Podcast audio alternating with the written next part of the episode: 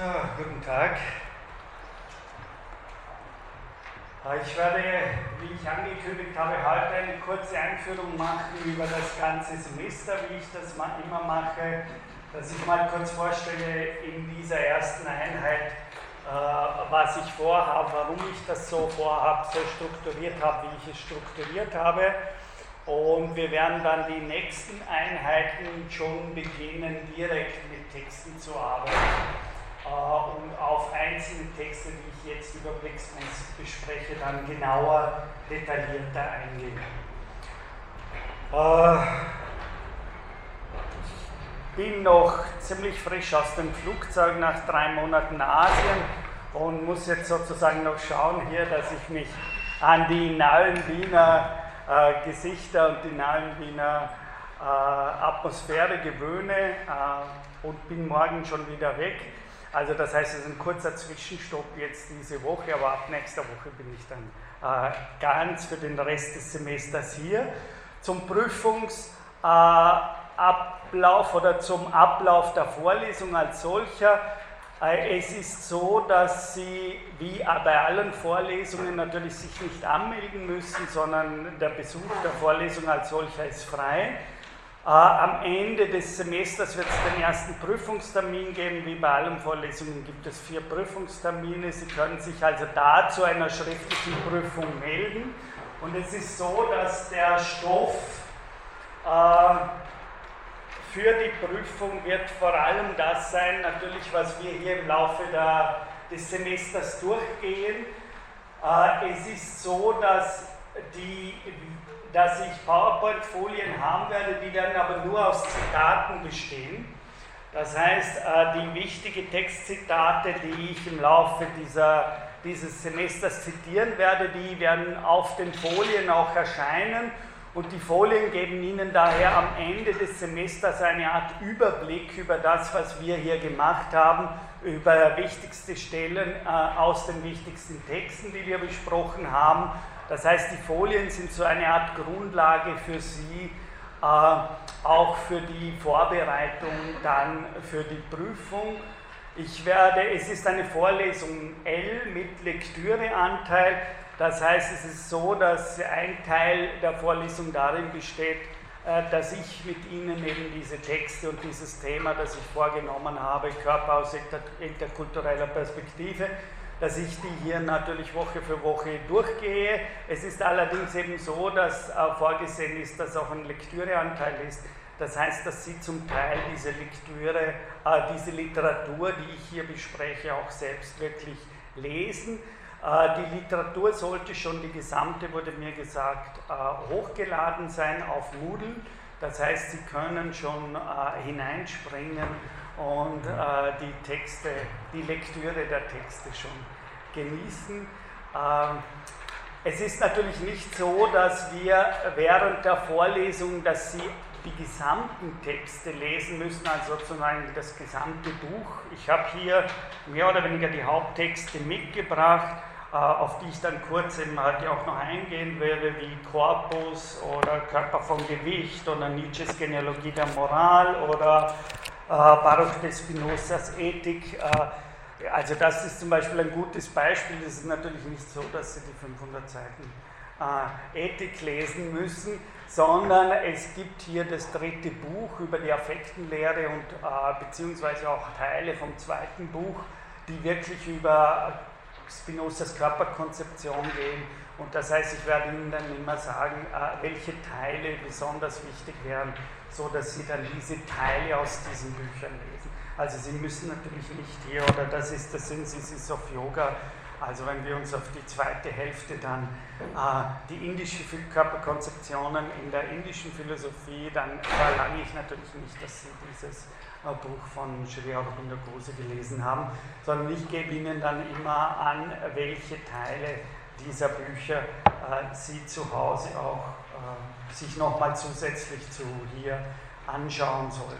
Wenn normalerweise, wenn Sie regelmäßig hier sind, es ist so, Sie wissen ja, es sind doch einige auch bekannte Gesichter hier, äh, dass ich äh, ein Forschungsgebiet von mir auch die, die neben der Körper, den Körperkonzeptionen in der interkulturellen Perspektive, das ist wirklich eines meiner Forschungsgebiete, also bei denen, über die ich halte und dieses Semester sprechen werde. Ein anderes Forschungsgebiet ist eben die Schnittstelle von Kunst und Philosophie.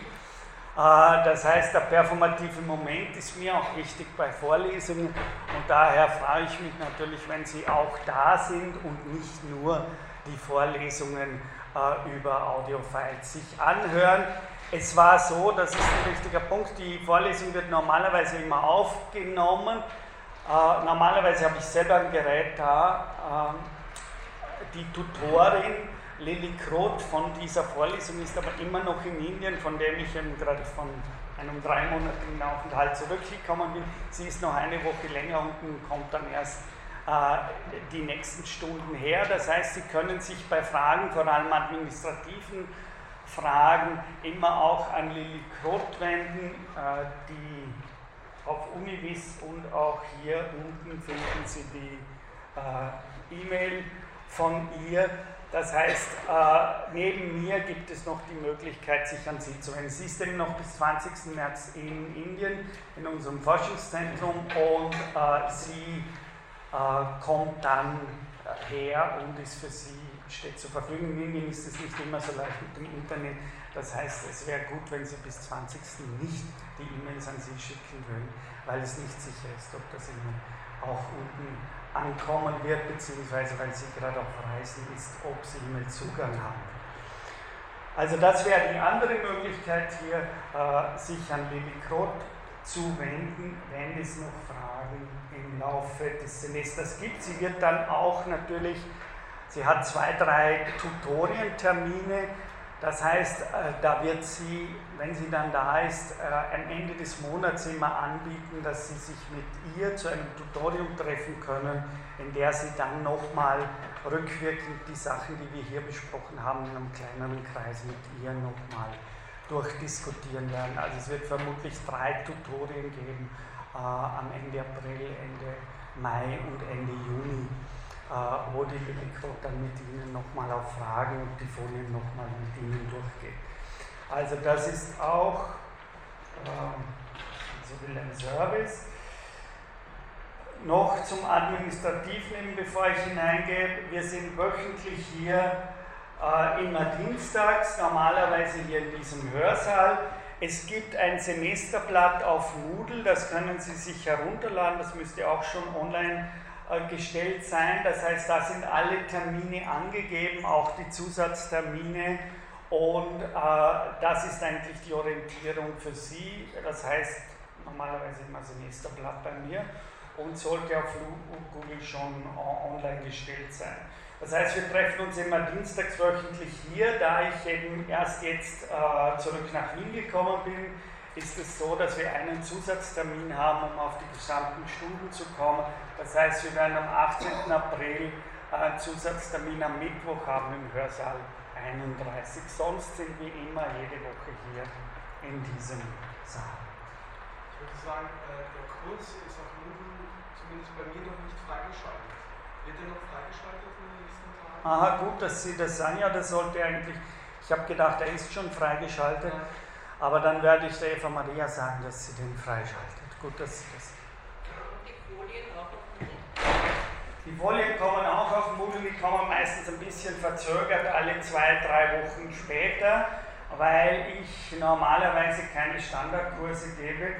Das heißt, äh, ich äh, erarbeite mir das Thema jedes Mal wieder neu. Das ist für mich wichtig, weil ich seit 25 Jahren hier jetzt unterrichte und ähm, ansonsten so eine Routine kommt, wenn ich fertige Folien hier bringe und dann Semester für Semester das Gleiche sage, dann ist das weder für mich eine Herausforderung noch für Sie sehr spannend. Und das ist so, dass ich wirklich jede Woche mir auch aus den Diskussionen, die wir haben, äh, sozusagen für die nächste Woche dann die Sachen erst schreibe auf die Folien. Und das heißt, Sie kriegen die Folien normalerweise immer ein, zwei Wochen danach immer wieder auf den Nahrung ähm, sozusagen erneuert, mit, ergänzt mit der letzten Woche und der vorletzten Woche. Das kommt dann alle zwei Wochen später äh, wird das wieder erneuert, sozusagen die alte Folie weggenommen und die neue mit den Ergänzungen dazu online gestellt.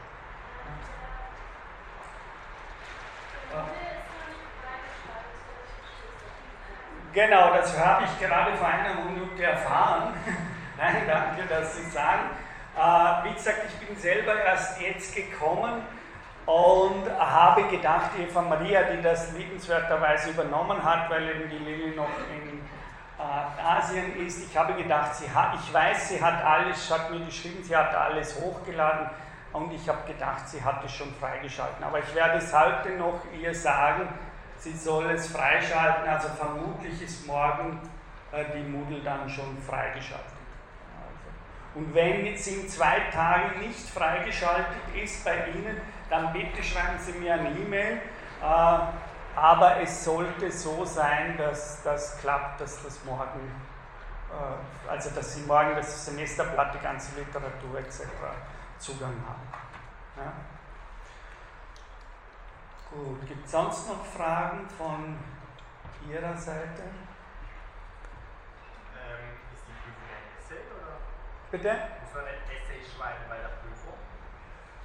Na, die Prüfung ist bei mir immer so, dass vier Fragen gestellt, also vier Hauptgruppen, also zum Beispiel eine Gruppe äh, Textfragen zu, wenn ich da habe, Judith Butler oder Fragen zu Patanjali oder Fragen zu Nancy. Und dann gibt es meistens zwei, drei Unterfragen äh, und vier solche Gruppen. Und im Ganzen können Sie 40 Punkte maximal erreichen, also normalerweise ca. 10 Punkte pro Komplex. Und äh, wenn Sie über 50 Prozent, das ist ja auch online, wenn Sie über 50 Prozent äh, beantwortet haben, ist das eine 4 und so weiter und so fort. Das steht ja, da steht alles auch auf Univis und auch auf äh, Moodle.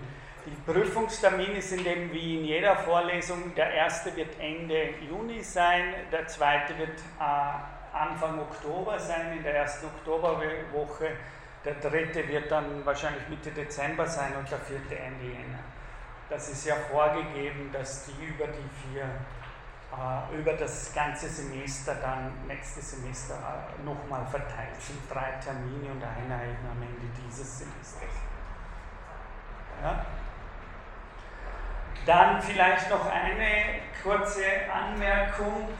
Da ich äh, die Vorlesung zwar natürlich eine Vorlesung ist und nicht ein Seminar, trotzdem würde ich Sie jederzeit bitten, mich zu unterbrechen. Ich mache das in Seminaren umgekehrt mit den Studenten so, dass ich Sie unterbreche. Sie können mich hier jederzeit unterbrechen, äh, wenn Sie Fragen haben, äh, wenn etwas nicht klar ist oder wenn Sie eine wichtige Anmerkung haben also es ist mir wichtig, dass die eineinhalb Stunden nicht einfach nur ich heraus rede und vortrage, sondern dass Sie Fragen haben und ich versuche dann auch auf Ihre Fragen so zu antworten, dass ich die, dass ich die Vorlesung eigentlich stark aus Ihren Fragen heraus entwickle. Das wäre für mich äh, die ideale äh, Weise. Also bitte jederzeit unterbrechen, äh, Fragen, Anmerkungen stellen und ich werde dann von denen versuchen, böse Zungen behaupten, ausufernd auf ihre Fragen einzugehen. Aber ich habe das sehr, das ist auch Teil meiner philosophischen Auffassung, gerade wenn ich jetzt wieder aus Asien komme. Also Umwege, Detours sind nicht nur Abwege, sondern die Umwege bringen uns eigentlich dann oft schneller und effizienter äh, irgendwo hin als die klaren Strategien, die wir uns vorgenommen haben. Also in diesem Sinne sind, ist das auch Teil meiner Methode zu denken und zu unterrichten, äh, dass ich äh, sehr froh bin, wenn Sie mich immer wieder auf Umwege leiten und ich dann über Umwege wieder zurückkomme zu dem, was ich sagen will. Gut, genau das habe ich gesagt. Gibt es noch wegen der Prüfung irgendwelche Fragen? das ist relativ klar.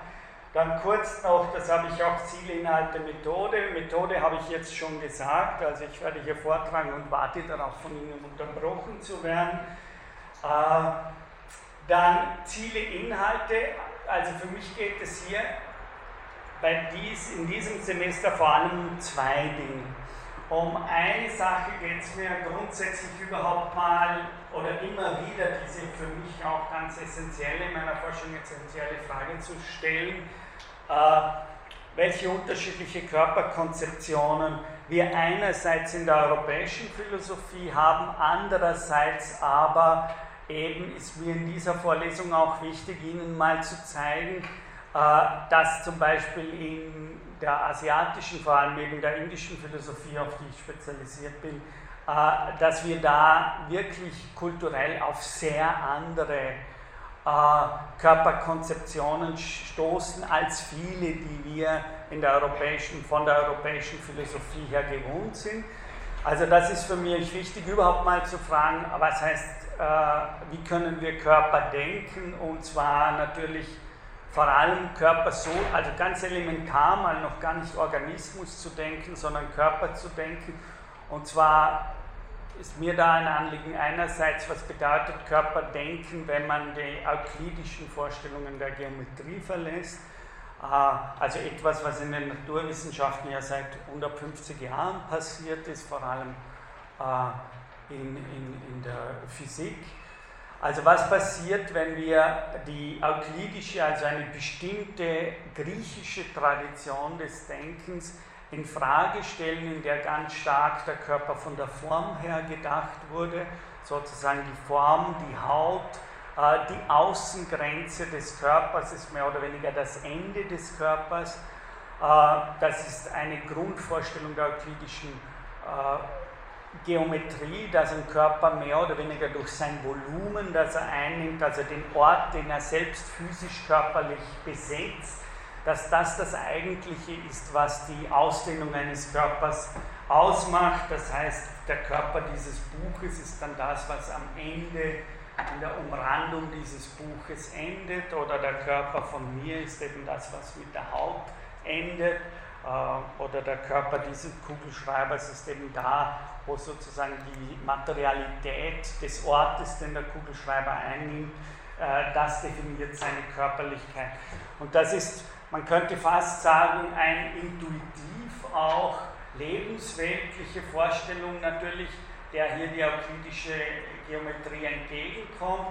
Mir geht es aber darum zu zeigen, dass äh, Körper gerade nicht, wie die Philosophen lange gesagt haben, keine Dinge sind. Äh, dass Körper äh, keine Dinge sein können und zwar in dem Moment, in dem wir sie nicht mehr von der Form her und das heißt ja immer von der Umgebung, in der sie sich befinden, abgrenzen, weil ich sage sozusagen, das ist dann, äh, hier ist der Körper des Kugelschreibers und hier ist er nicht. Ja, und ich komme dann in eine ganz klare Dualität hinein zwischen dem Körper und seiner Umgebung. Ja. Und genau ein wichtiges Anliegen wird für mich sein, zu zeigen, wie im 20. Jahrhundert eine Reihe von europäischen Philosophien gerade diese euklidische Konzeption von Körpern auch aufgegeben haben und wie ich es bezeichne, die Körper vor allem, äh, und das wird gleich der erste Text sein, mit dem wir uns dann äh, zwei Stunden lang beschäftigen werden, für mich vielleicht selbst auch in meinem Denken einer der wichtigsten Texte, die mich am nachhaltigsten inspiriert haben und auch mein Bild des Denkens verändert haben, nämlich Corpus von Jolly-Knossi, äh, in dem er gerade eine sehr, für mich sehr überzeugende Form den Körper nicht mehr von der äh, Oberfläche, äh, von seiner Grenze, von seiner Form her zu denken, sondern den Körper wirklich als einen Ort oder eine Lokalität. Im Sanskrit heißt Loka übrigens wirklich nicht äh, Lokalität, sondern Welt. Also eigentlich das Feld, äh, die Umgebung, äh, das Feld, in dem sich etwas befindet. Ja, Im Sanskrit ist das sogar schon äh, im Wort mit angelegt. Also Nancy hat für mich hier das ist glaube ich, zwei, also die deutsche Variante ist glaube ich, Übersetzung ist glaube ich 2000, 2002 herausgekommen. Äh, ich glaube 2002.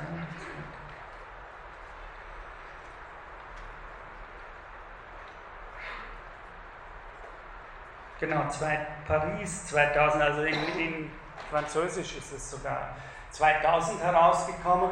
Und das ist ein Buch, das, ähm, das eben, wenn ich es ganz kurz zusammenfasse, das den Ansatz hat, dass stark natürlich in Auseinandersetzung, aber in einer wirklichen Verwandlung auch der Philosophie von Martin Heidegger, dass äh, hier das, was Martin Heidegger die Ekstase, das wörtlich das Hinausstehen der Dinge in die Welt, äh, Ekstase ist, dass Nancy, der sich auch sehr lange, vor allem in der Frühzeit mit Heidegger auseinander, Frühzeit seines Denkens, äh, mit Heidegger auseinandergesetzt hat, wie damals die ganze französische Philosophie der Nachkriegszeit, wie wir wissen, äh, der sozusagen diesen Gedanken der Existenz, der Ekstasis von Heidegger versucht wirklich in die, jetzt von der Materialität, der Leiblichkeit und der Körperlichkeit der Dinge herzudenken. Also meiner Meinung nach ein sehr überzeugender Ansatz, dass zwar Heidegger immer wieder versucht hat, äh, bewusstseinsphilosopische Ansätze etc. Äh, durch das, was er Dasein nennt, äh, zu überwinden, aber dass eigentlich Heidegger nie den Schritt gemacht hat, äh, wirklich diese Ekstasis von der Materialität und Leiblichkeit der Dinge her zu denken. Und das hat meiner Meinung nach äh, Nancy geleistet äh, in diesem Buch, indem er eben vor allem die Ausgesetztheit als die eigentliche Eigenschaft der Res Extensa denkt. Res Extensa, da haben Sie natürlich Ausdehnung, auch im deutschen Wort Ausdehnung, da haben Sie eben schon dieses Eck, dieses Hinausstehen, dieses Ausgesetztsein. Und was hier versucht wird in diesem Ansatz von Nancy, ist eben wirklich die Körper nicht mehr von der Form, sondern von ihrer Ausgesetztheit in der Welt her zu denken. Und wenn Sie so wollen, daher äh, Körper von ihrer Relationalität, von ihrem, äh, wie Merleau-Ponty sagt, Sein zur Welt her zu und damit das Gegenteil von Körper ist nichts mehr, das irgendwas primär wäre, sondern etwas, was wesenhaften Charakters eines, einer Lokalisierung von einem Feld, in dem sich der Körper befindet und das der Körper in sich selbst verdichtet, äh, in seinem Hinausstehen. Also das wird eine Art ähm, Text sein, mit dem wir uns die ersten äh, zwei Stunden, die nächsten zwei Einheiten beschäftigen werden. Für mich ein ganz wichtiger Text, nicht nur für mich, sondern dieser Text wurde vor allem, und das ist für mich nicht zufällig, weniger eigentlich in der Philosophie selbst noch, sie gehört sicher zu einem der maßgeblichen Philosophen äh, sozusagen der Gegenwart, er lebt ja noch. Äh, aber vor allem, und das ist für mich eben nicht zufällig, ist das ein Haupttext geworden für den zeitgenössischen ästhetischen Diskurs in den Künsten. Also ganz egal, ob Sie typischerweise Tanz oder Tanzwissenschaft oder Performancekunst haben, äh, also sozusagen da, wo jemand mit dem eigenen Körper am eigenen Leib äh, sowohl denkt, wenn wir das als eine Form des Denkens nehmen wollen, im Tanzen, dann ist das äh, nicht zufällig, dass diese Körperkonzeption für ganz viele Performance-Theorien, äh, aber auch sozusagen in der Anwendung, es gibt eine Reihe zeitgenössischer Tanzstücke, die sich direkt auf dieses äh, Buch beziehen. Und dieses Buch als eine wichtige Inspirationsquelle für ihre eigenen äh, Aufführungen verstanden haben, bis zu dem, dass in einer Vorlesung, die ich vor vielen Jahren äh, hier hatte, äh, ohne, ohne das jetzt auf meine Kappe nehmen zu wollen, aber eine der Studentinnen, die wurde Dramaturgin äh, bei Polish und das Stück äh, Ego, wie heißt das? Schmeiß dein Ego weg oder sowas von René Polish von der Volksbühne Wien, äh, wurde auf der Textbasis von Corpus und eigentlich von unserer Vorlesung hier äh, geschrieben mit Martin Wutke. Also dieses Buch hat äh, vor allem in der Kunstszene sehr viel Schmeiß dein, Schmeiß dein Ego weg. Äh, eine tolle Martin Wutke. Äh, dieses Buch hat vor allem in der Kunstszene, in der gegenwärtigen Kunstszene der letzten 15 Jahren sehr viel bewirkt, sehr viel äh, rezipiert. Äh, von dieser Konzeption möchte ich zu einer anderen Konzeption wichtigen äh, dann übergehen, nämlich einem, ja, würde ich auch sagen, inzwischen schon Standardwerk äh, der zeitgenössischen Philosophie, äh, Judy Butler, Körper vom Gewicht. Ich möchte dann eben zeigen, äh, wie Judy Butler hat selbst gerade noch in der Phase, in der sie dieses Buch geschrieben hat, ist sie noch ganz stark. Sie hat ja bei Foucault selber und bei Gadamer in Deutschland studiert gehabt und ist sozusagen dann zurück nach Amerika gegangen und hat äh, ganz stark unter dem Einfluss vor allem von äh, Foucault ihre frühen Körperkonzeptionen entwickelt, die immer ganz stark mit der Frage der Macht äh, und natürlich der Subjektkonstitution verbunden waren. Und ähm, also Fragen, die sie vor allem eben von Michel Foucault übernommen haben. Und da passiert für mich auch etwas ganz Wichtiges für zeitgenössische Körperkonzeptionen bei Butler, äh, nämlich dass eigentlich, wenn ich es ganz kurz zusammenfasse, äh, zwei Dinge passieren. Auf der einen Seite ist es so, dass äh, sie gerade auch in den Anfangskapiteln ja direkt auf Kant und Aristoteles zu sprechen kommt, aber die sehr kreativ verwandt, indem sie das, was Aristoteles ein Formprinzip nennt, nun wirklich äh, inspiriert von Foucault her als ein Machtdispositiv versteht. Das heißt, die Formung, die Formation, die Art und Weise, wie Körper in ihre Form gebracht werden und nicht einfach nur eine Form haben oder mit Lacan gesprochen, wie sie sagt, indem sie eine Form annehmen nehmen. Ja, das ist ja eines der ganz wichtigen Wörter in diesem Buch. Äh, was heißt es? Äh, Körper nehmen eine bestimmte Gestalt, sie nehmen eine ganz bestimmte Form an. Ein Unterschied eben zu den Formprinzipien, wie das die Griechen gedacht haben oder wie das noch Kant als regulative Idee gedacht hat, äh, ist eben das Besondere, dass Butler jetzt die Formprozesse des Körpers einerseits als ein Annehmen von Form, das mit einem geschieht, denkt. Das ist einerseits eine ganz wichtige Sache. Das heißt, das Wort annehmen, damit beginnt sie ja Körper vom Gewicht, sollte gerade nicht so gelesen werden, dass das eine Entscheidungstat von irgendeinem individuellen Subjekt ist. Äh, sozusagen, ich unterschreibe einen Vertrag und nehme daher den Vertrag das ist ja gerade nicht gemeint, weder bei Lacan noch bei Judith Butler, sondern etwas in uns, das falsche Es oder das englische It. Ja, es, dieses etwas in uns nimmt Formen an, nimmt Geschlechter an und so weiter und so fort.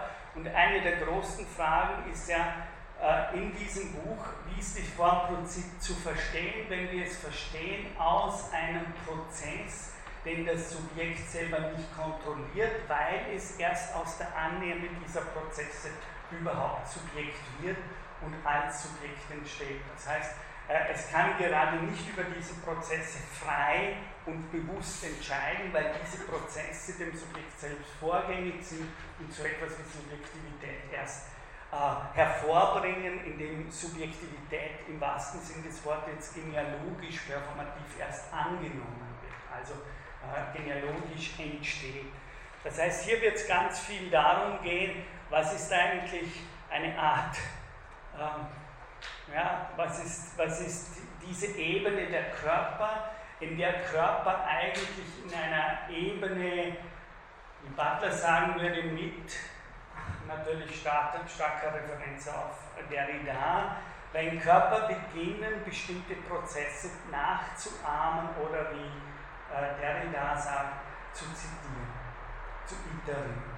Das heißt, das ist ein, äh, eine wichtige Frage, die hier dann in den Stunden zu Judy Butler etc. auftauchen, nämlich, äh, dass das eben keine Entscheidungsprozesse des Subjektes sind, sondern erst so etwas wie Hervorbringungsprozesse von Subjektivität sind. Und was es dann bedeutet, dass Körper wirklich zunächst auf einer präreflexiven Ebene fungieren, und zwar über Imitation, Nachahmung, Zitation von ganz bestimmten. Sozusagen, äh, es ist wirklich zuerst der Körper, äh, der ganz bestimmte Prozesse vollzieht, die dann erst so etwas wie Subjektivität äh, in diesem Körper hervorbringen. Also das wird eine Sache sein, mit der wir uns dann beschäftigen. Judith Butler, also zwei lebende Philosophen, Philosophinnen. Dann möchte ich zeigen, wie diese Theorien wirklich äh, sehr diffizil, so habe ich derzeit parallel auch ein Seminar, wie diese Theorien sehr diffizil äh, von Nietzsche äh, im 19. Jahrhundert mehr oder weniger angedacht wurden. Also ich möchte, mich, ich möchte Ihnen dann einige Stellen zeigen, in denen äh, vor Foucault, vor äh, Butler also nahezu 100 Jahre davor Nietzsche begonnen hat, vor allem eben in der Genealogie der Moral auch berühmte Sätze, äh, so etwas wie äh, den modernen Subjekt Subjektgedanken zu dekonstruieren.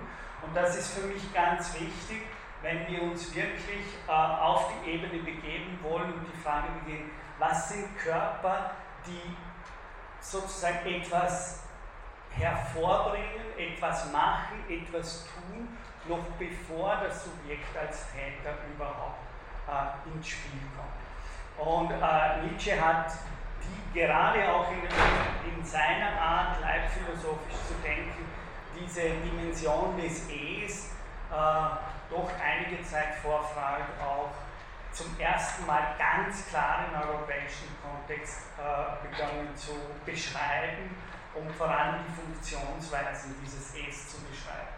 Und das Interessante bei Nietzsche ist dann, dass Nietzsche diese, äh, diese ganze Ebene, wie, wie Foucault dann auch gelesen hat, von diesen, äh, wie wir mit Freud heute sagen würden, von unbewussten Prozessen, die wir vollziehen, dass das eben alles andere natürlich wie natürliche Prozesse sind, sondern dass dieses Es selbst schon wesenhaft äh, auf Macht hin ausgerichtet ist.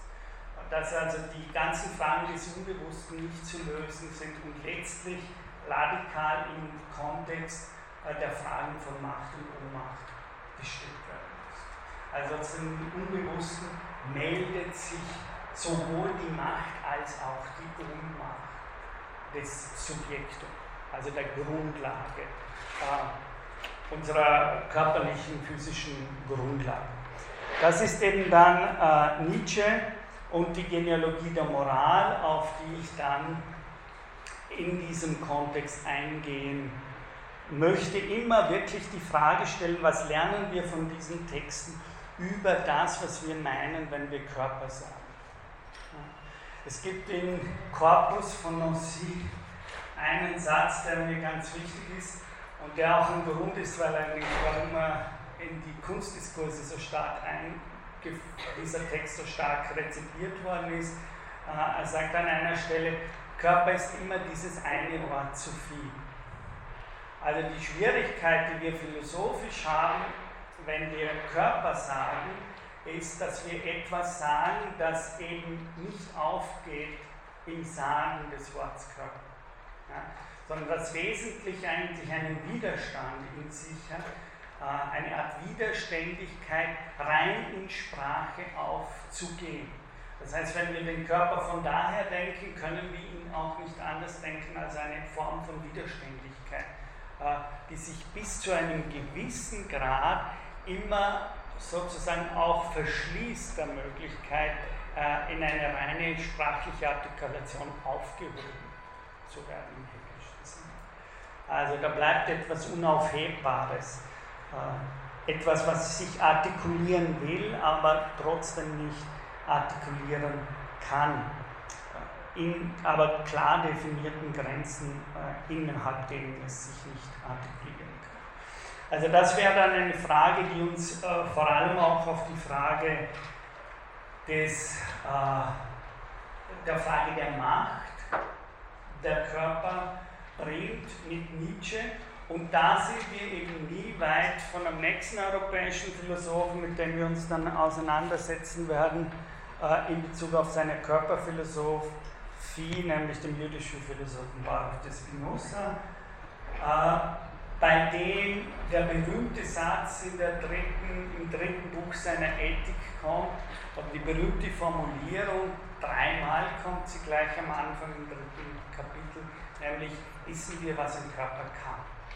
Äh, das ist vielleicht für mich überhaupt eine der grundphilosophischen Grundfragen, eine wunderbare Formulierung von Spinoza, äh, mit der er immer wieder, gerade Descartes, seinem Gegner äh, immer wieder versucht, mit dieser Formulierung ihn im wahrsten Sinn des Wortes vor den Kopf zu stoßen. Ja? Und immer wieder, dreimal wiederholt er eigentlich direkt gegen Descartes gerichtet die Frage, aber wissen wir denn überhaupt, was ein Körper kann äh, und was ein Körper nicht kann? Und das ist für mich eine ganz zentrale Frage, die für die modernen Körperphilosophien von Foucault, von Butler, von, äh, wenn man will, Nietzsche, äh, ganz zentral ist. Nämlich, dass die Frage, wissen wir, was der Körper kann, eine Frage ist, die vor allem auf das Können und das heißt immer auch auf die Grenzen des Können und der Ohnmacht hinstellt. Also dort, wo der Körper sozusagen nicht mehr weiterkommt, nicht mehr weiter kann in seinem, und das heißt in seinem Streben. Und gerade weil Spinoza vor, wiederum einige Zeit vor Nietzsche, äh, den Körper wesentlich von seinem Vermögen her und seinem Unvermögen her denkt, ist es so, dass der Körper für diese Konzeptionen, die ich jetzt genannt habe, niemals so etwas wie ein totes Ding ist, sondern vielleicht am allerradikalsten bei Spinoza der Körper wesenhaft begehren ist. Ja? Also wenn wir Körper denken, denken wir eigentlich keine Dinge, wir, denken keine starren Entitäten, sondern wir denken vielmehr Prozesse, wir denken vielmehr so etwas wie Streben, das im fragischen Sinne strebt, indem es sich Wege bahnt. Das ist wesenhaft ein, eine Art Streben, äh, Begehren, äh, das sich äußert im Bahnen von und Kanalisieren von ganz bestimmten äh, Strebensregeln. Ja? Das, was die Körper hervorbringt, ist wesenhaft, wie Spinoza es formuliert, diese dem Körper immanente, das, was ihr Innerstes ist, äh, sozusagen ist diese Kraft zu streben, die äh, Spinoza Conatus nennt. Wörtlich Conatus begehren, äh, begehren und zwar das Begehren, sich im Sein zu erhalten. So definiert es. Aber das wäre dann eine längere Diskussion, was bei Spinoza heißt Sein und was vor allem das Sein der Körper heißt und was dann das sich erhalten der Körper im Sein.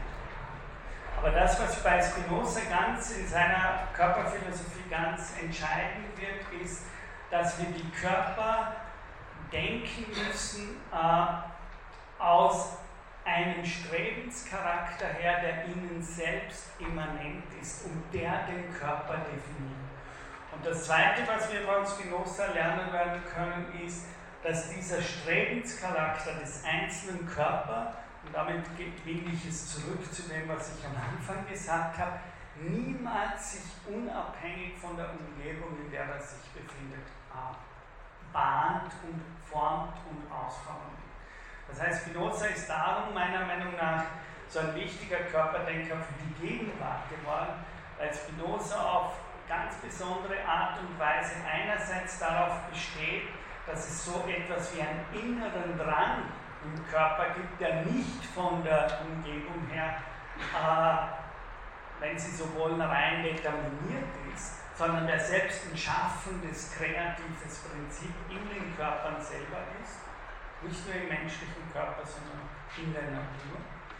Äh, wie er sagt, und das andererseits aber Spinoza der ist, der diesen Drang nicht verdinglicht hat, philosophisch, weil er diesen Körper immer als ein Spannungsverhältnis zur Umgebung, zum Feld, zum Milieu, in dem sich der Körper streng befindet, denkt. Das heißt, es gibt kein autonomes Streben von einem Körper, das völlig losgelöst von dem ganzen Milieu, in dem man sich befindet, zu verstehen. Äh, das ist ein Grund, warum dann Deleuze eben stark gesagt hat, das Streben bei Spinoza, bei Nietzsche wird zum ersten Mal als Gefüge gedacht. Also das Streben ist ganz was anderes, wie zum Beispiel bei Kant, irgendeine Art autonomer Wille, ja, komme gleich zu autonomer Wille, sondern es ist sozusagen ein Streben, das sich immer in Konfrontation und Auseinandersetzung mit dem Milieu, äh, in dem es sich befindet, erst herauskristallisiert und seine Bahnen und Wege sucht. Ich wollte fragen, ob im Laufe der Vorlesung schon auf äh, die phänomenologische Perspektive eingegangen wird, also die Konzeption von Leiblichkeit bei, bei Merleau-Ponty zum Beispiel. Ja, ich komme von der Phänomenologie. Das ist aber schon ziemlich lang her. Ich habe, ich habe einige Einwände gegen phänomenologische Ansätze. Ähm, das heißt, also die Einwände von äh, Husserl, Ideen 2, ja, das, was normalerweise als eine der wichtigen Stufen leitphilosophischer Konzeption ist, äh, ich habe aus zwei Gründen bestimmte Vorbehalte gegen solche Ansätze gewonnen. Nämlich das erste ist vor allem bei Husserl, dass er eindeutig noch versucht, den Leib vom Bewusstsein herzubringen. Ja, äh, das ist ein Ansatz, der für mich nicht mehr haltbar ist. Ja, also sozusagen, ich glaube, dass es äh, gerade den Leib zu denken, und das habe ich in der Linie, die ich aufgezeigt habe, äh, versucht auch zu zeigen, oder werde ich dann versuchen zu zeigen, wir können den Gedanken des Unbewussten nicht mehr ausstreichen, wenn wir den Leib denken. Äh, jetzt kann man natürlich wie die Phänomenologen dann sagen, okay, es gibt so etwas wie eine passive Konstitution von Leiblichkeit äh, ja, und dann sind wir in der Nähe von so etwas wie den Leib äh, in, äh, sozusagen als ein selbstaktives, schaffendes Prinzip zu sehen. Aber schon das Wort Passivität oder passive Konstitution von Leiblichkeit und so, schon die Worte sind für mich schwierig, weil eben hier das Wort Passivität nur einen Teil der Wahrheit ausdrückt. Passivität heißt eben das, was ich davor erklärt habe, dass, äh, dass wir uns hier auf eine Ebene einlassen, die im wahrsten Sinn des Wortes präreflexiv ist. Äh, und das heißt sogar eine Ebene ist, wie Foucault, wie, wie Butler und all die anderen sagen würden, die, in der es tätig ist und in der nicht ich ja? Und ich glaube, dass die Konzeptionen dieser Beschreibung des Es, zum Beispiel von Freud, äh, und diesen Traditionen äh, fruchtbarer sind als zum Beispiel, wenn ich äh, Husserl hernehme und dann hat ja Husserl gerade versucht in dem Buch Passive Synthesen äh, so etwas wie ein Unbewusstes zu denken. Ja, und das ist auch die Passage, wo er ja direkt auf Freud einmal kurz eingeht und wo auf die passiven Synthesen von äh, Kant eingeht und wo er de facto die Frage stellt, gibt es so etwas wie ein unbewusstes Denken. Aber dieses Unbewusste, das Husserl denkt, ist ein wirkliches Unbewusstes im Sinne von dem, gibt es so etwas wie vor dem Denken, von dem das Denken selber noch maßgeblich bestimmt. Und meiner Meinung nach ist der Ansatz von äh, Nietzsche, von Freud wesentlich radikaler. Die fragen gar nicht mal, gibt es so etwas, und sie versuchen zu verstehen, wie das funktioniert. Was sozusagen die, äh, ich, der, der Ich-Tätigkeit vorprädikativ zugrunde liegt. Das heißt, sie fragen gar nicht die Frage, gibt es das, sondern für sie ist es ganz klar, dass es das gibt. Und sie fangen an zu versuchen zu verstehen, wie dieses präreflexive Feld funktioniert. Also das wäre mein Einwand gegen, ein Einwand gegen Husserl, dass er immer noch versucht, den Leib vom Bewusstsein herzudenken. Und die zweite Sache, das sage ich immer, dass die Phänomenologen so stolz sind, äh, auf die in, Deutsch, in der deutschen Sprache mögliche Unterscheidung zwischen Leib und Körper. Und ich glaube, dass diese Unterscheidung von Leib und Körper, die die deutsche Sprache anbietet, uns mehr Probleme schafft, als dass sie löst. Vor allem typisch wird dann die Leiblichkeit als das eigentlich Entscheidende gesehen und die Körperlichkeit wieder zu einer Art äh, noch nicht Leiblichkeit gemacht. Und meine Intention mit Nancy und diesen Philosophen wird genau in die andere Richtung.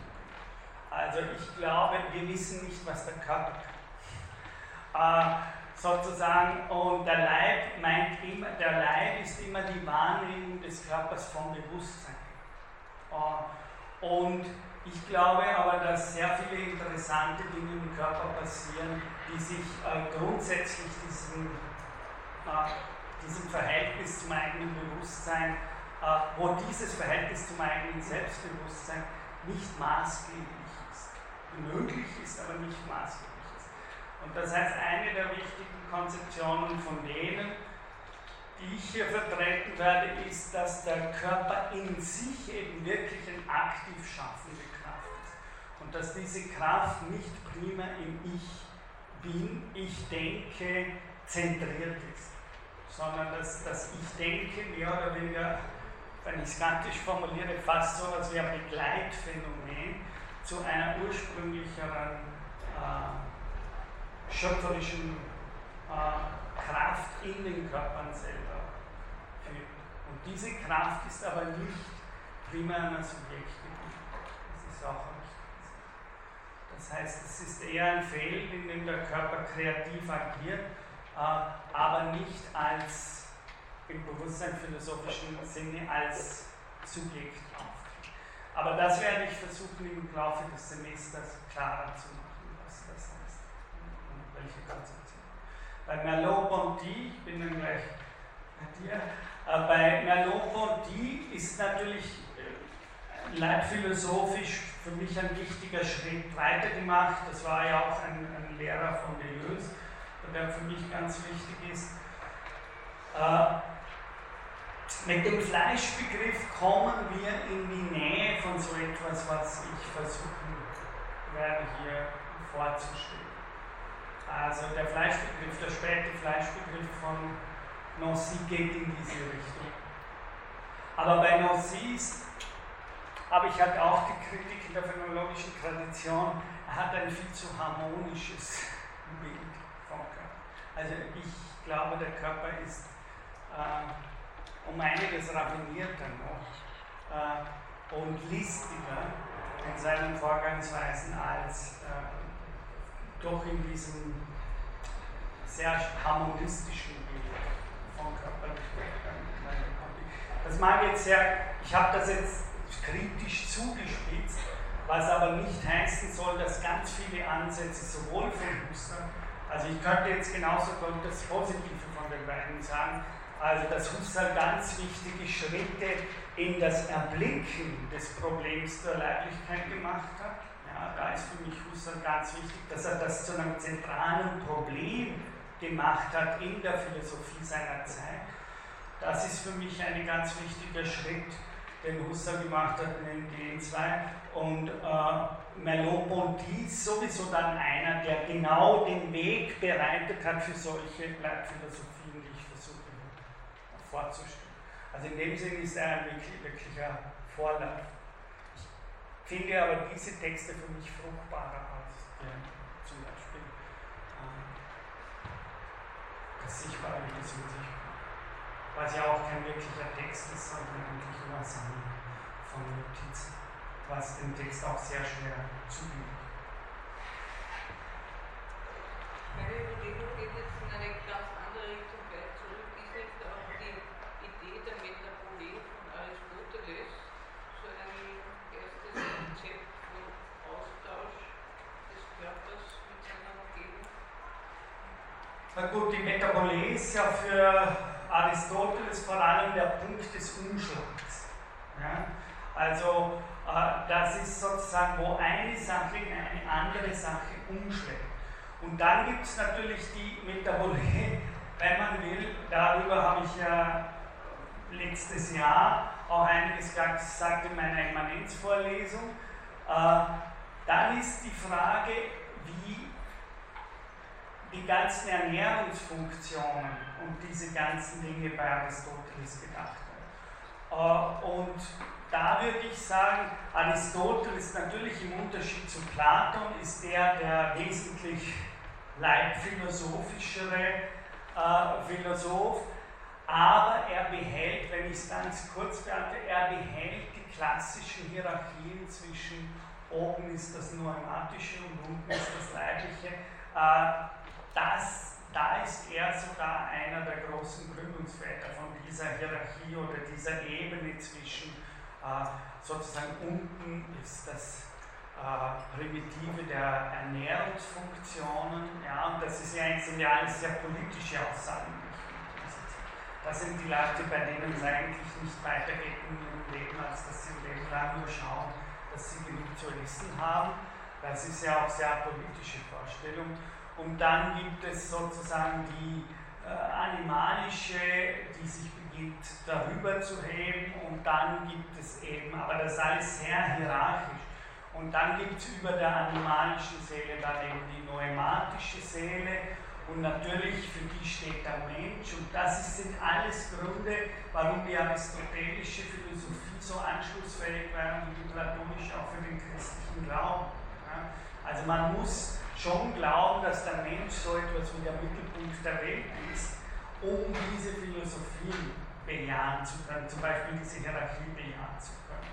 Äh, die, die alles hinzentriert in einer Pyramide auf eigentlich nicht einfach nur den Menschen, sondern dann sogar noch den Philosophenmenschen, äh, der mehr oder weniger in der, im kontemplativen Leben äh, sowas wird zum Türöffner, das ist nämlich genau das Wort, das Aristoteles verwendet, zum Türöffner des Geistes wird. Und das ist halt eine sehr klassisch noch, eine sehr klassische auch Gesellschaftsordnung, die hinter diesem Konzept äh, von Leiblichkeit. Äh, ich habe ja letzte, letztes Jahr in der Eminenzvorlesung kurz angedeutet, diesmal soll das viel ausführlicher werden. Deleuze, den ich diesmal nicht mache, weil ich ihn so viel gemacht habe die letzte Zeit, äh, habe ich nicht aufgenommen, aber wo Deleuze ja dann sagt, wir stehen, und Agamben sagt ja auf seiner Weise dasselbe äh, in Homo Sacer, dass wir heute gerade in einer umgekehrten äh, geschichtlichen Lage stehen, wo eben diese Hierarchisierung nicht mehr funktioniert, dass da unten das Trieb und das Ernährungsleben wäre und dann kommt drüber sozusagen die feine, schöne Seele des Geistlichen. Äh, dass hier eine Geistauffassung am Wirken ist, die für uns heute nicht mehr, ich nehme den Paterterminus, annehmbar ist. Und zwar nicht als Individuum oder Einzelner, das ist eben das Wichtige in dem Begriff der Annehmbarkeit. Das ist nicht, ich kann das nicht mehr annehmen, sondern man, wie Deleuze sagen kann, kann es heute nicht mehr annehmen. Man kann es nicht mehr glauben. Das ist nicht eine Sache von Arno Böhler, kann das nicht mehr glauben äh, oder Sie können das nicht mehr oder Margarete kann das nicht mehr glauben. Bestimmte Dinge sind, sind in unserer Zeit unglaubwürdig.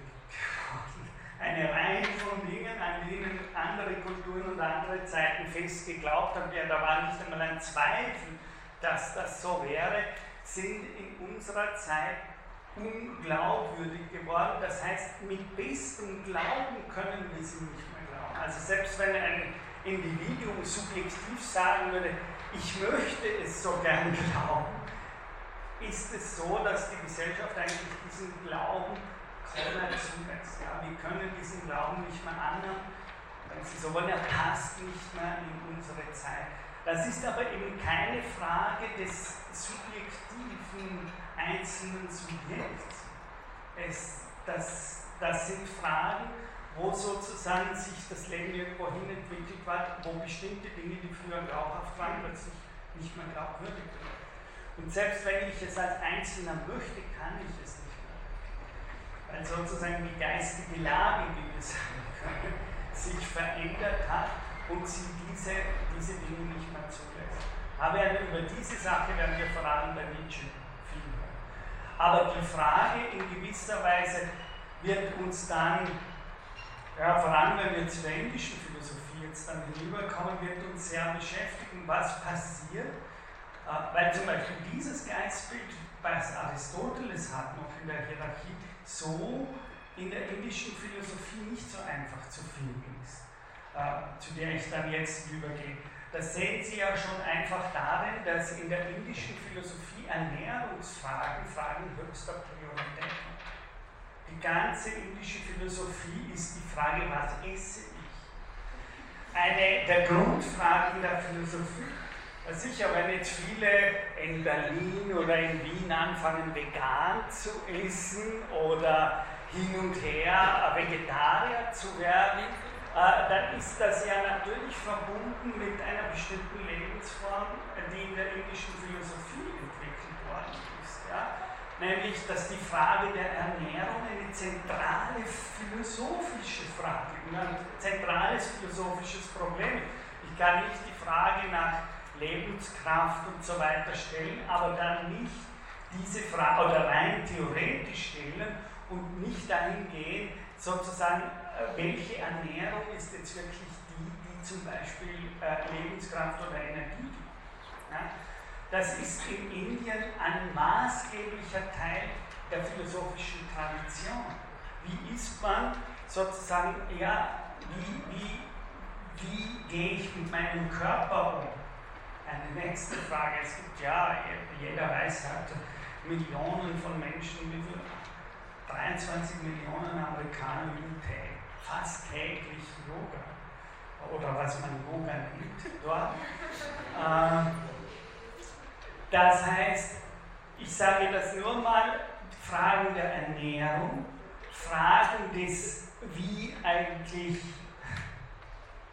bin ich in meiner Haut, wie soll ich in meiner Haut sein, das ist in Asien ein grundphilosophisches Problem. Es gibt keine Philosophie. Shankara, der vielleicht wirkungsmächtigste Philosoph in Indien im 9. Jahrhundert nach Christus, sagt, Wer diese Frage nicht stellt, darf sich nicht Philosoph nennen. Wer am Philosophischen Institut in Wien, außer vielleicht mir, äh, stellt sich Fragen der Ernährung als philosophisches Problem. Das ist nicht ein Vorwurf an einzelne Personen, das ist ein Vorwurf an eine bestimmte Tradition zu philosophieren. Das steht nicht, dann studiert man eben Ernährungswissenschaft oder man studiert äh, vielleicht sogar Medizin oder solche Dinge, wo natürlich plötzlich die Frage der Ernährung äh, ein wichtiger Teil des jeweiligen Forschungsgegenstands wird. Ja? Äh, aber man studiert nicht unbedingt, wenn man sich für Ernährungsfragen äh, interessiert, europäische Philosophie. So, interessanterweise sind das dann Leute, die sagen, okay, dann lese ich irgendwas über Ayurveda oder ich lese was über Vegetarismus oder ich werde Vegetarier oder so weiter. Und komischerweise wendet man sich dann dem asiatischen Kulturraum die meisten zu, wenn sie sich für solche Fragen auch philosophisch interessieren. Aber es werden wenige Leute sein, ich studiere die europäische Tradition, weil ich mich für Ernährung interessiere. Äh, das spielt bei kaum einem namhaften Philosophen wirklich eine, eine entscheidende Rolle. Ist aber ganz anders eben im asiatischen Raum, wo diese, äh, wo diese Dinge eng verflochten sind. Wir sind ja gerade jetzt an unserem Institut am Einrichten von einem Yoga-Chair auch sozusagen und der ist direkt traditionell verbunden äh, mit der Medizin. Also sozusagen ein klassischer, ein klassisch ausgebildeter Yoga-Philosoph, also Shankya-Yoga-Philosoph, äh, hat ein Wissen in Ayurveda, hat ein Wissen in bestimmter Medizin, hat ein Wissen in einer bestimmten Ernährung. Ja? Das heißt, die meiste Frage, äh, ich habe ein Problem und die übliche Antwort in Indien ist mal die erste, was haben Sie gegessen? Aber das ist, wenn man zur, wenn man zur Beratung geht. Ja? Was haben Sie gegessen? Sozusagen, das ist ein, und das ist eben eine andere Tradition, das ist mir wichtig im zweiten Teil dann einfach dafür ein bisschen ein Bewusstsein zu schaffen, dass diese Fragen äh, in, der, in der asiatischen, vor allem jetzt in der indischen Philosophie, ganz zentral für philosophische Fragen sind. Und ich möchte aber gleichzeitig jetzt schon sagen, dass das auch ein Problem ist. Also ganz viele Probleme, auch gesellschaftspolitische Probleme in Indien hängen genau an diesen Fragen. Weil zum Beispiel die ganzen brahmanistischen Kastenfragen, die sind wesentlich gekoppelt an wer darf in die Küche? Wer darf mein Essen berühren? Wer darf mit mir am gemeinsamen Tisch essen? Also ich sage das nicht nur jetzt, dass das nur positiv so klingt für Asien, gerade weil das immer entscheidende Fragen waren in dieser Kultur, wie Ernährung etc., hat das natürlich auch zu ganz extremen sozialen Ausgrenzungsmechanismen geführt, die ganz stark mit der Küche und der Ernährung zusammen. Also die ganzen Begriffe des Untouchable und so weiter äh, sind wesenhaft von solchen äh, Ernährungsphilosophien äh, her entstanden. Äh, und ein groß, ganz viele Übel der asiatischen Philosophie hängen auch an dieser Sache, weil das zu riesigen Ausgrenzungsphänomenen. Und zum Beispiel also eine der brutalsten äh, Geschichten, eigentlich die klassische, die Manusmriti, also die klassische Ehrenritualschrift äh, für Brahmanen, äh, um Christi Geburt herum geschrieben, äh, steht drinnen, dass eben die Dalits, die vierte, die Unberührbaren, äh, nicht einmal also die dürfen sowieso in die Küche und so berühren, darf man die sowieso nicht, weil man selber unrein wird, wenn man die berührt. Aber das ist auch so, dass die zum Beispiel nicht das Wasser aus irgendeinem Fluss oder aus irgendeinem Teich nehmen dürfen, sondern dass sie das Wasser nur aus den Fußstapfen der Tiere trinken dürfen. Also sozusagen, wenn irgendwie ein Elefant geht und er hinterlässt eine Spur und danach regnet es und da drinnen ist das Wasser, dann dürfen die Dalits nur dieses Wasser trinken. Äh, und sie dürfen nichts anderes.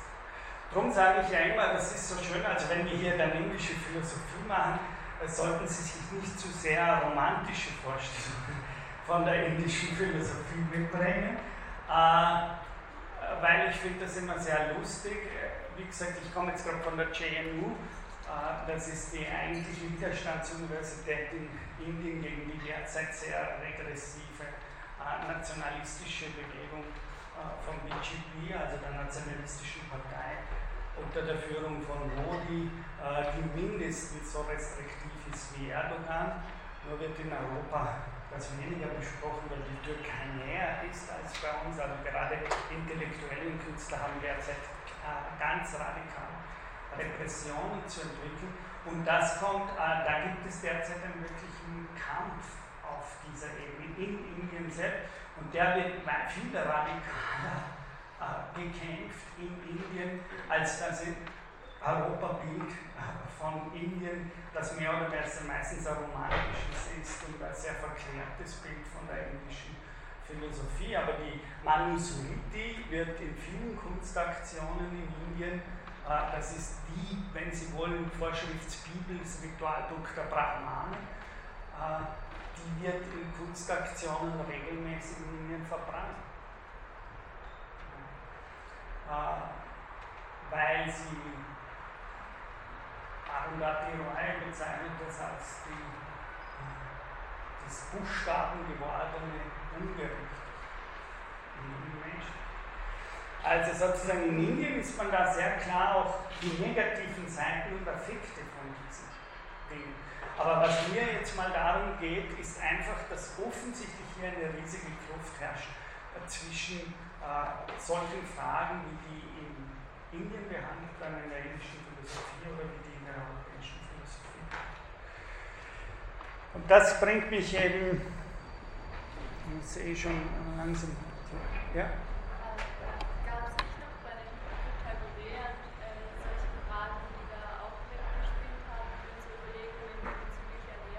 Natürlich. Aber das ging dann wahrscheinlich.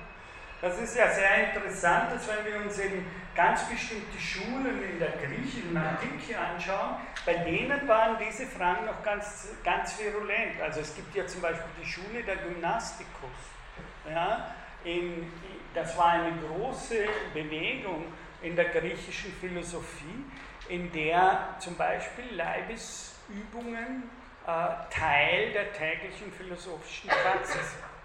Also das gibt es nicht nur in Indien mit Yoga äh, oder sowas, sondern das haben wir in Europa eigentlich lange gehabt, durch, dadurch, dass die, sich die platonischen Akademien durchgesetzt haben. Äh, das war einer der Gründe, warum diese Traditionen mehr und mehr in den Hintergrund getreten sind. Ja? Aber in der griechischen Antike hat es eine Reihe es hat die Peripatetiker gegeben, also die im Gehen äh, philosophiert haben, ganz im Sinne von Nietzsches Traue keinen Gedanken beim Sitzen entstanden ist. Diesen Satz darf ich nie in Indien sagen, weil in Indien natürlich Chitta Vritti Niroda äh, das Sitzen die Urgeste ist äh, des äh, zu sich Kommens, ja, in sich selber Platz nehmen.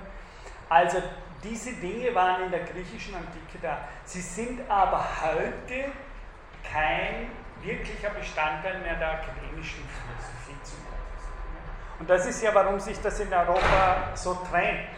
Das heißt, und dann gibt es eben diese Art außerakademischen Philosophien und da spielt es natürlich dann wieder eine Rolle.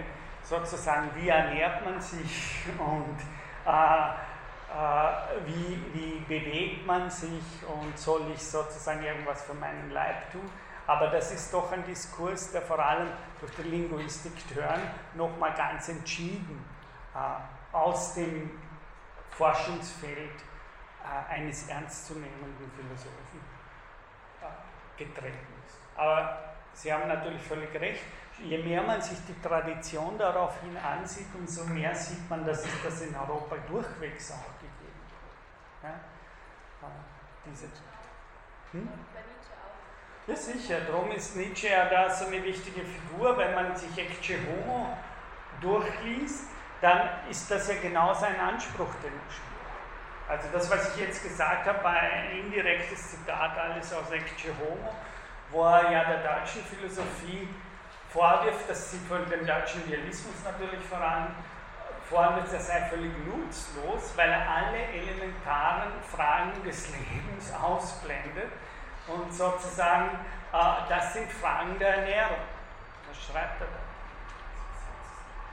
Das heißt, Nietzsche, der, Nietzsche kreidet ja daran, wie kann man sich ernsthaft Philosoph nennen und Bier trinken, ja, zum Beispiel.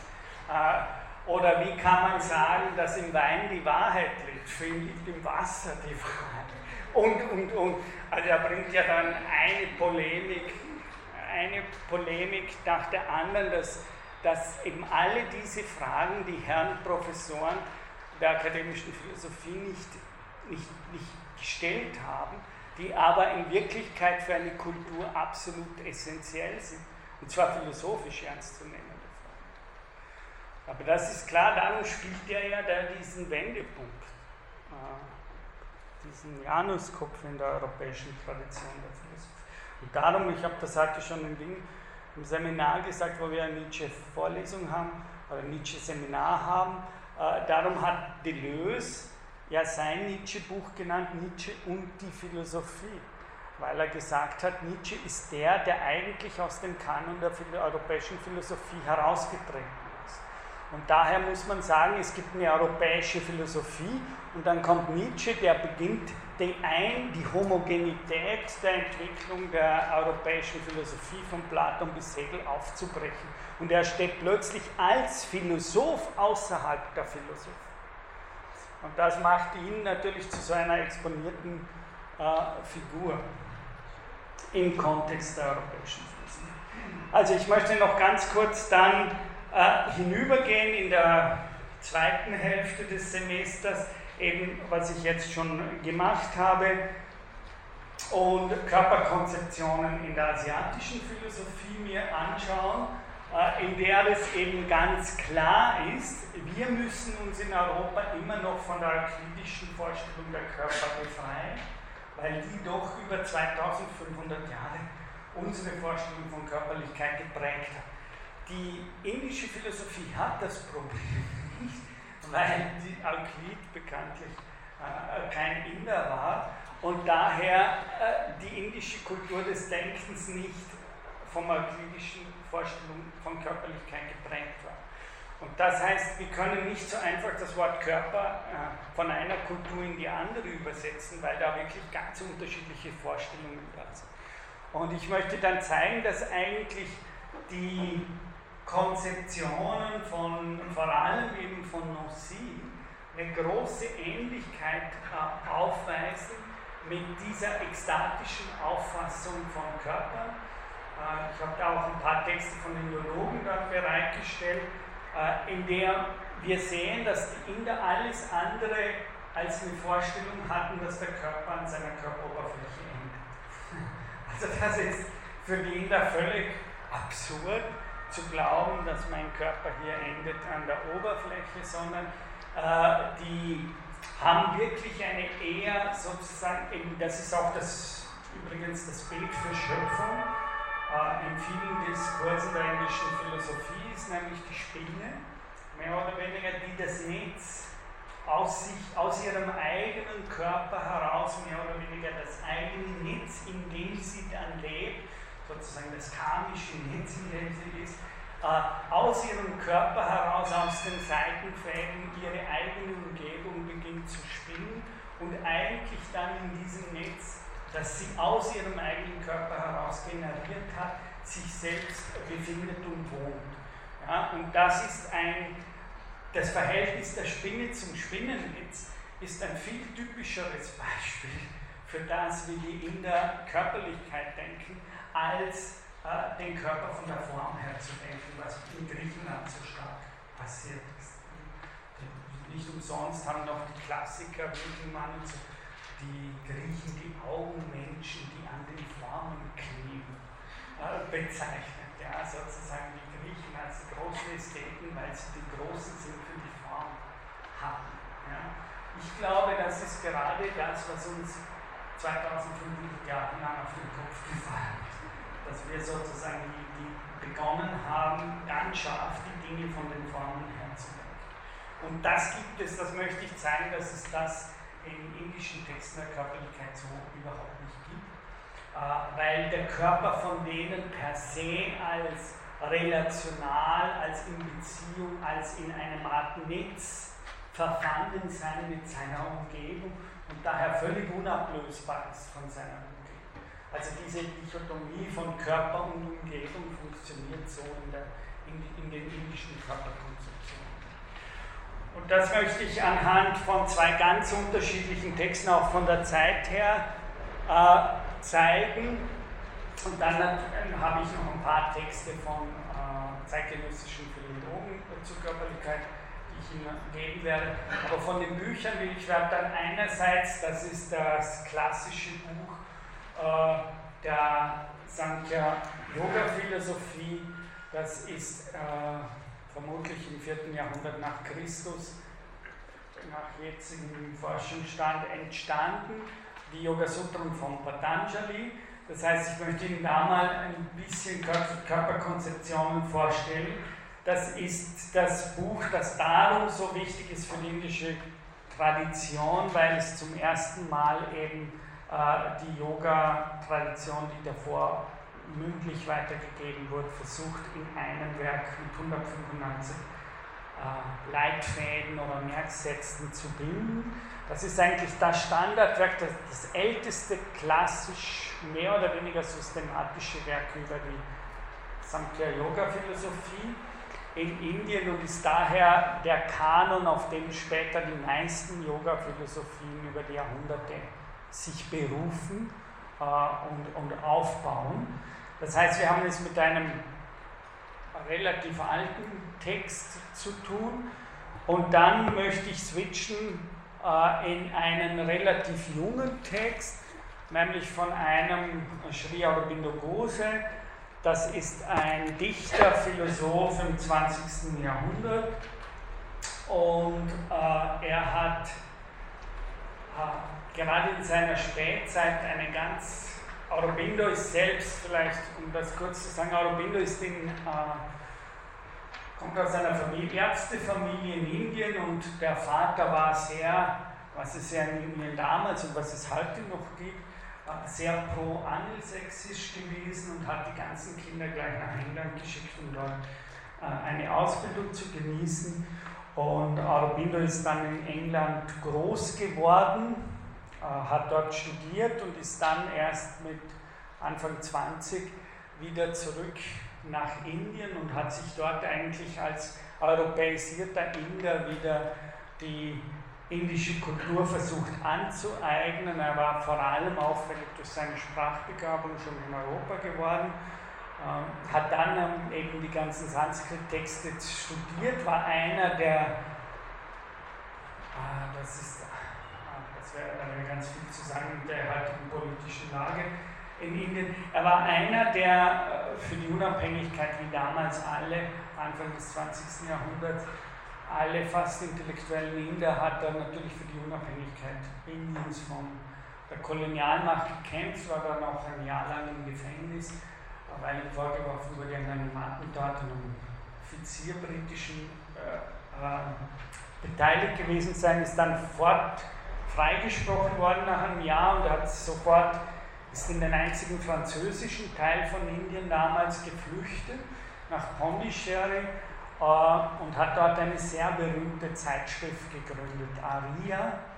Übrigens einer der wenigen, der sich äh, gegen das, gegen, äh, Deutsche Reich in Indien angeschrieben hat. Das Zeitschrift heißt Aria, aber die hat wesenhaft auch den Inhalt, sozusagen ein anderes Bild der Aria in Indien zu entwerfen, als das gleichzeitig im deutschen Nationalsozialismus entworfen wurde, äh, was sehr selten war. Der Großteil der Inder, auch Intellektuellen, waren äh, pro, äh, pro Deutsches Reich. Diese Zeitschrift hat sich sehr kritisch gegen die Entwicklungen in Deutschland, haben sozusagen versucht, die Interpretation des Arischen in Indien zu retten vor der Kolonialisierung der indischen, arischen Kultur durch den deutschen Nationalsozialismus. Diese Zeitschrift wurde dann wirklich sehr berühmt in Indien, ein wichtiges Organ für die Unabhängigkeitsbewegung von Indien. Er hat dann immer gesagt, okay, Gandhi macht das im öffentlichen Raum und äh, meine Aufgabe ist, das mehr oder weniger im intellektuellen Raum zu machen.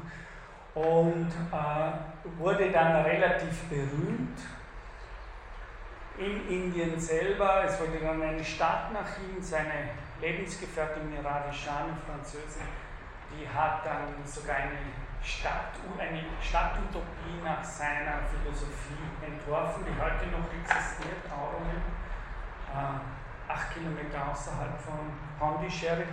Und Aurobindo hat dann äh, eine ziemliche weirde Leitphilosophie am Ende seiner äh, Zeit entworfen. Also lange hat er eher poetisch geschrieben Äh, und dann haben sich immer mehr in Indien, das heißt Leute in Wien versammelt. Und es hat dann sowas, er hat nie sowas Ashram, man sagt Ashram, aber Sie dürfen sich das nicht vorstellen, wie Sie normalerweise ein Ashram vor. Es war eher so eine intellektuelle Gemeinschaft, die da gelebt hat.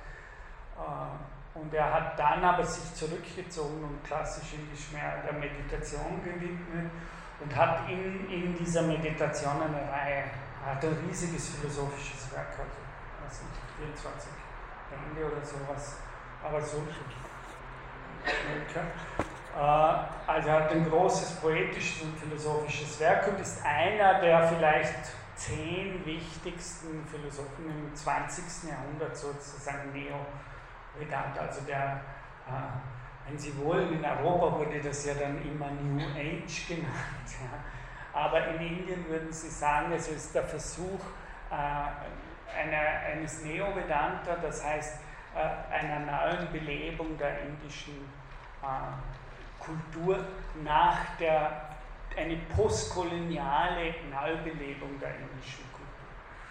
Im Moment würde ich diese Sätze nicht sagen in Indien, weil äh, die politische Lage wirklich sehr heikel ist und gerade diese Strömungen derzeit zu einem sehr unseligen äh, Nationalismus, äh, Flashback führen.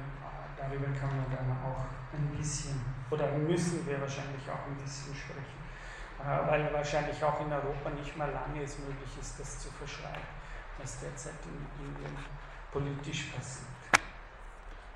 Äh, das ist die eine Sache und äh, genau, also von dem, von dem klassischen Text möchte ich dann hinübergehen zu einem doch relativ für indische Verhältnisse sehr jungen Text also ein Text aus dem 20. Jahrhundert, der aber darum sich für das Thema der Vorlesung eignet, weil er eine ganz wilde äh, leibphilosophische Ansätze entwickelt am Ende seiner Philosophie und Aurobindo übrigens wie in der Diskussion Nietzsche ja auch beide Randfiguren der Transhumanismus-Diskussion sind.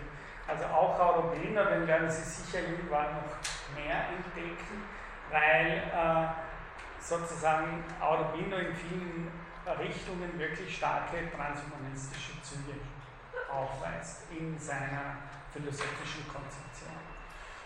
Äh, und die funktionieren bei ihm aber natürlich nicht typisch indisch über Technologie, im Transhumanismus meistens, sondern die funktionieren über eine Revitalisierung der altindischen äh, Kultur und Praxis. Äh, ist aber darum für die Vorlesung wichtig, weil sie äh, wirklich versucht, mit Körperbildern zu arbeiten, hier, hier in seiner Stoffphilosophie. Gut, also das war so ein kurzer Durchgang durch das, was ich vorhabe im Laufe dieses Semesters und werde nächste Woche eben dann oder bei der nächsten Sitzung beginnen, indem ich de facto jetzt in die Texte, die ich kurz so einführungsmäßig mal näher gebracht habe, ich werde jetzt dann wirklich an Textstellen arbeiten und werde Ihnen bestimmte Textstellen immer aus diesen Texten äh, auf den Folien zeigen und dann versuchen wir mit Ihnen gemeinsam auszulegen und zu interpretieren. Ihnen wünsche ich einen guten Semesterstart und ein gutes Semester.